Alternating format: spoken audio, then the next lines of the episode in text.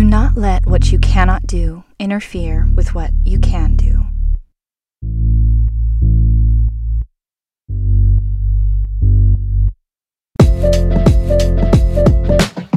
Hello, and welcome to the Basket Case Immersive on Ron Converse Jr. In this episode, we'll take a deep dive into Ron's experiences to try and understand what's going on between our ears in those moments. So you can add action and awareness to your bag of trick shots next tournament. Think of everything you're about to hear as a jumping off point for you to discover what works for you and your own mental game. So take it or leave it. Also, the advice you're about to hear is conversational, not clinical. I am not a mental health professional or a sports psychologist, but I do strongly believe that if you've ever had your mental game fail you, you're not weird. In fact, you're in good company.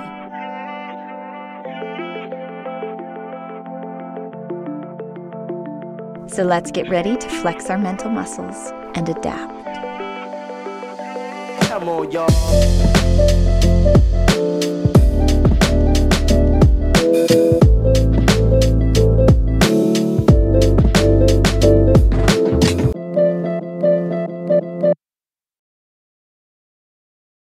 Ron Converse Jr. is a three time world champion in MP50 and has been playing disc golf for over 30 years.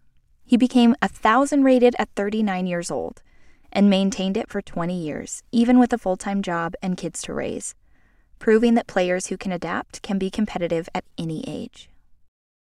If you haven't listened to Ron's episode yet, go take a listen. He's got a killer fieldwork routine and some stellar stories.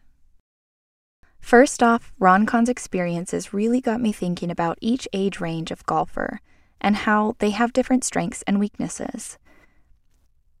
You hear it all the time from commentators about how certain players have a very smart or mature game for their age. And I myself have realized this season that my style of high risk, high reward play doesn't always pay off and might be holding me back from my best scoring rounds. But on the other side of the coin, how will I know I can make that 60 footer unless I go for it? Won't running putts and playing aggressive pay off in the long run, slowly making me a more accurate, smart, but daring player who's exciting to watch, even if it means I don't score as well short term?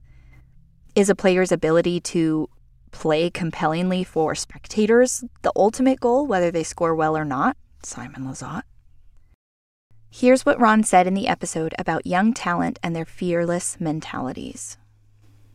You'll you'll see this a lot as younger people come on. They're just phenomenal. They, they have no fear. They they run everything, and sometimes they they do horribly, but overall they probably do pretty darn well on occasion. As they develop their game, you'll see that fearlessness go away in their mid twenties, and their game will take a hit. It makes perfect sense that younger players adopt the risk it for the biscuit mentality for a few reasons. First off, youth is meant to be experimental. When you're young, you're still experimenting with life and figuring out who you are and what you want to be. You cut your own bangs, you make questionable choices, and ultimately do some weird stuff that future you will cringe at. Young people just try stuff. Secondly, they have something to prove and nothing to lose. Making a big splash or draining big putts can put them on the radar in disc golf. That one highlight reel shot that a camera crew grabs could be their one shot that tournament to make coverage. And it gets their name out there. Go big or go home has a lot lower stakes when you were just going to go home empty handed, anyways, since no one knows your name yet. Lastly, they are fearless because they haven't failed enough to be afraid of failing. Jim McMahon, Super Bowl winning quarterback, once said, Yes, risk taking is inherently failure prone. Otherwise, it would be called sure thing taking. No risk you take is a sure thing, but a well rounded, masterful player has the experience to know when and what risks to take. This narrative of aggressive versus conservative play has been getting some attention by commentators or analysts on debate night earlier this season, speculating wildly on what could have been if only the player had or hadn't gone for it. And it played out in multiple storylines in 2023, from Kristin Tattar, Ella Hansen, Bradley Williams, Kevin Jones, all losing or winning this season by the hand of decisions to play either safe or aggressive. One article I found talks about this phenomenon and says that there are many different types of risk. And the one that applies to these situations is called sporting risk. Sporting risks are a player's gamble in a competitive game. If the bet is successful, the player stands to gain in competition. If the bet is unsuccessful, he or she stands to lose.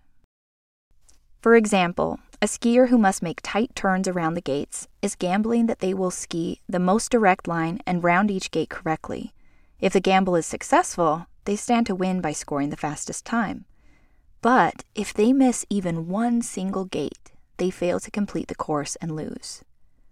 While it's good advice for athletes to keep other types of risk, like safety risks, low, they must incur some level of sporting risk in order to even be competitive.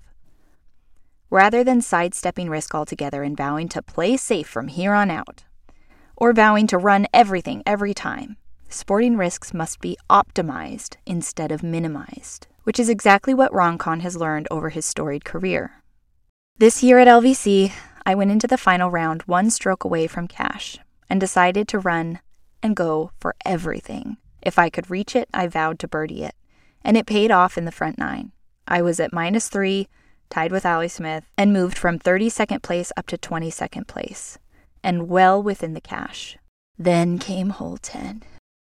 My cardmate Allie, who I was keeping pace with up until then, laid up a death putt, conceding par. I had a 24 foot uphill putt with hazard behind, and it didn't even occur to me to lay that puppy up. This is a putt I know I can make all day. I'd been playing fire that round, and most importantly, I was still neck deep in my run everything, push and score mentality. Well, of course, I missed it. I landed in the hazard with a 28 footer uphill, missed the comebacker low, and after a 60 foot roll down a hill, I finally laid up. Tale as old as time, right? My birdie turned into a triple, and that neg three I had worked my ass off slipped through my fingers. I missed the cash, and that putt still haunts me. now, if you put me on that green at LVC right now and ask me what I would do, I don't know if I would run it or not. I still might. And I can for sure tell you I would think twice about it at least. I would give myself a moment of weighing the options and checking in versus bullheadedly trying what works normally, even in a novel situation, because now I know I have more tournament experience to say, wait a minute, do I need this birdie or do I only need a par? Do I 100% believe that I can make this putt right now? maybe I would have made a different decision with more optimized risk. Because the thing is, for that one 24 footer I missed at LVC, there are a thousand more 24 footers I've made easily without thinking twice. If something like this has ever happened to you, or if you have an opinion of either aggressive or conservative play, send it in. We'll read it on our next immersive.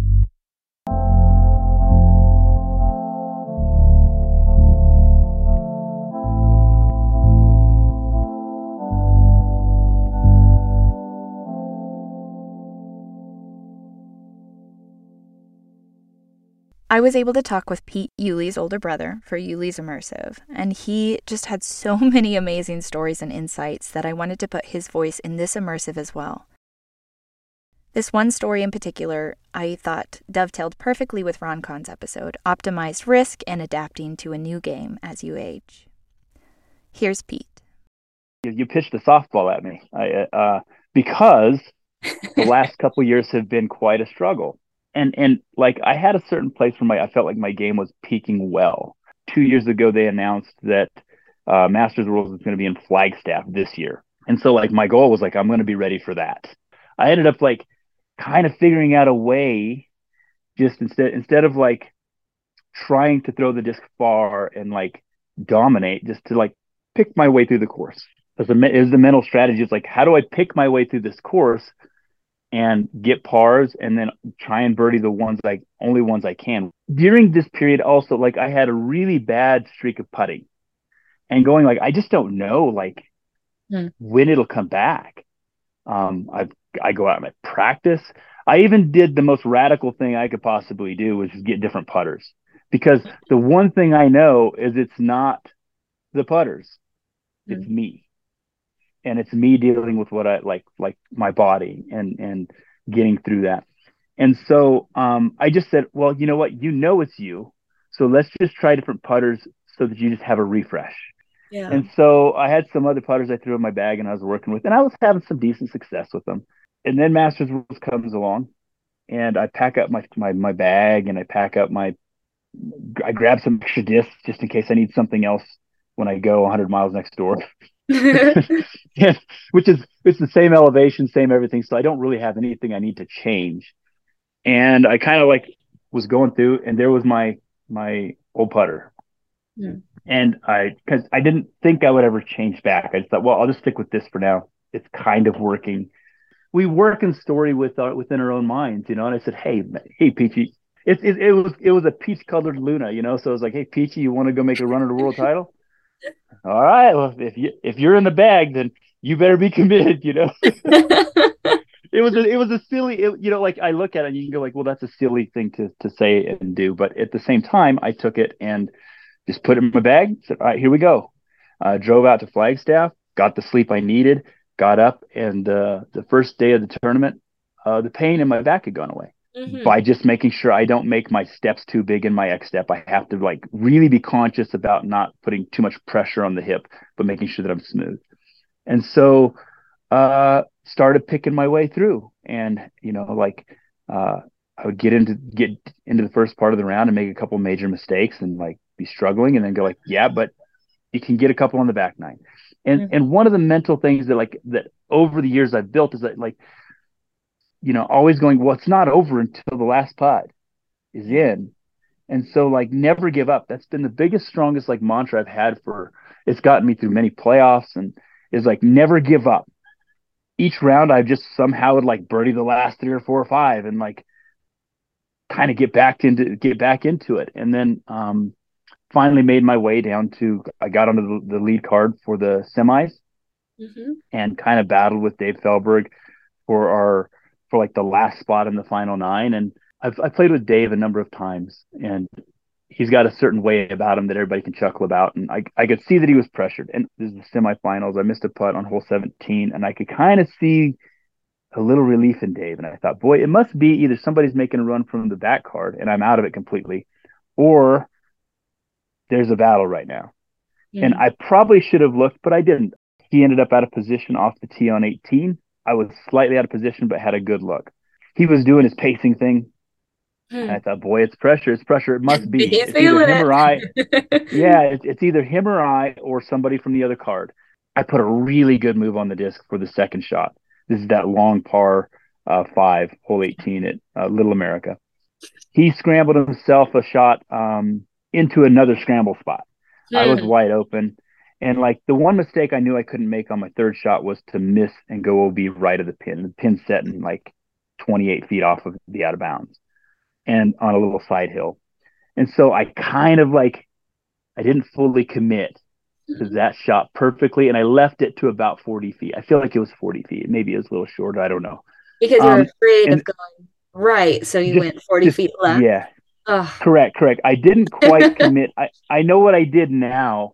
I threw a putter, and I know what I did now. And I probably could have just thrown something like a little more stable, but I Mhm. was in such perfect position. I think I was like 268 or 270 so to the like pin. that's so close. And It so it was like it was like I chose the shot that I knew I could execute best was like the putter rather than like overspeeding a mid or something. And I just Mhm. kind of made the choice based on like how I felt. And then he put it to what I would think was like 28 feet.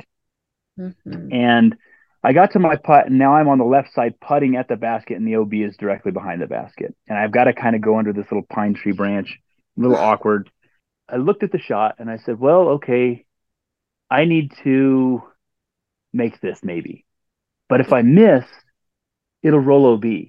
I don't know if I, you know, I don't want that. And then I thought to myself, like, well, I don't know where we set, but Dave's missed a few putts. He's pressured up a little bit this round, which is uncharacteristic. But like, if I make it, maybe he pressures up and then I'm in. Yeah. But I don't want to go OB. But then I just decided, okay, could you live with yourself if you laid up? Hmm. Like, what if you laid up? What if and you you lay up and it rolls OB? yeah, yeah, yeah, yeah. That's that what happens when I thought try to lay exactly. It's garbage. I just I've learned just go for it. Your game is go for it.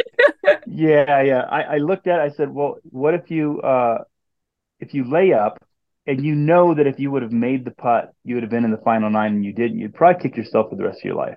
Yeah. Like, and so um, I just kind of like put myself in the mindset of going, okay, you're going to make it. You haven't missed a putt, really, like a good putt, Yeah. Like All one week. that you could like all week.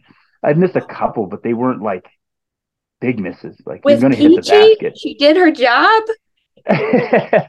so I let it fly, and I got a little uh, rim chain nub roll OB.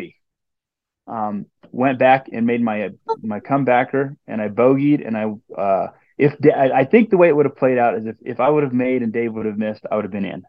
Oh, But in this situation, it's it's it's like you know what? Everything I built for the last two years was this belief, this plan that somehow it would all work out. Understand that the moments that I was living in that were very hard, Mhm. the moments where like my game was failing and and at times maybe it feels embarrassing. Like this isn't how I play. Like some of the newer friends that I've played with and gotten to be good good friends with and playing, they they've never seen me play well, you know, and like, you know, it's like this is kind of like tough. Like, guys, I seriously, I promise I'm okay. I promise I'm really good. okay, Pete. Um, uh, but but knowing that every one of those moments, like, and not and not giving those moments like power to control my like life or my destiny per se. Maybe that's a little too dramatic to say it, but like that's kind of what it is. It's like not giving those moments of failing and those moments of like because even though you're failing, you're pressing. I was pressing towards an ultimate goal, trusting that like you know in time my body will heal. In time, I'll find a new form. And and through all of that, what happened is I ended up with a better form than I had before. And it's slightly modified. It's more compact. My throw is much cleaner and better than it's ever been. So the worry that I would lose what I had before, Came true in a way. but but not in the false narrative that we tell in anxiety.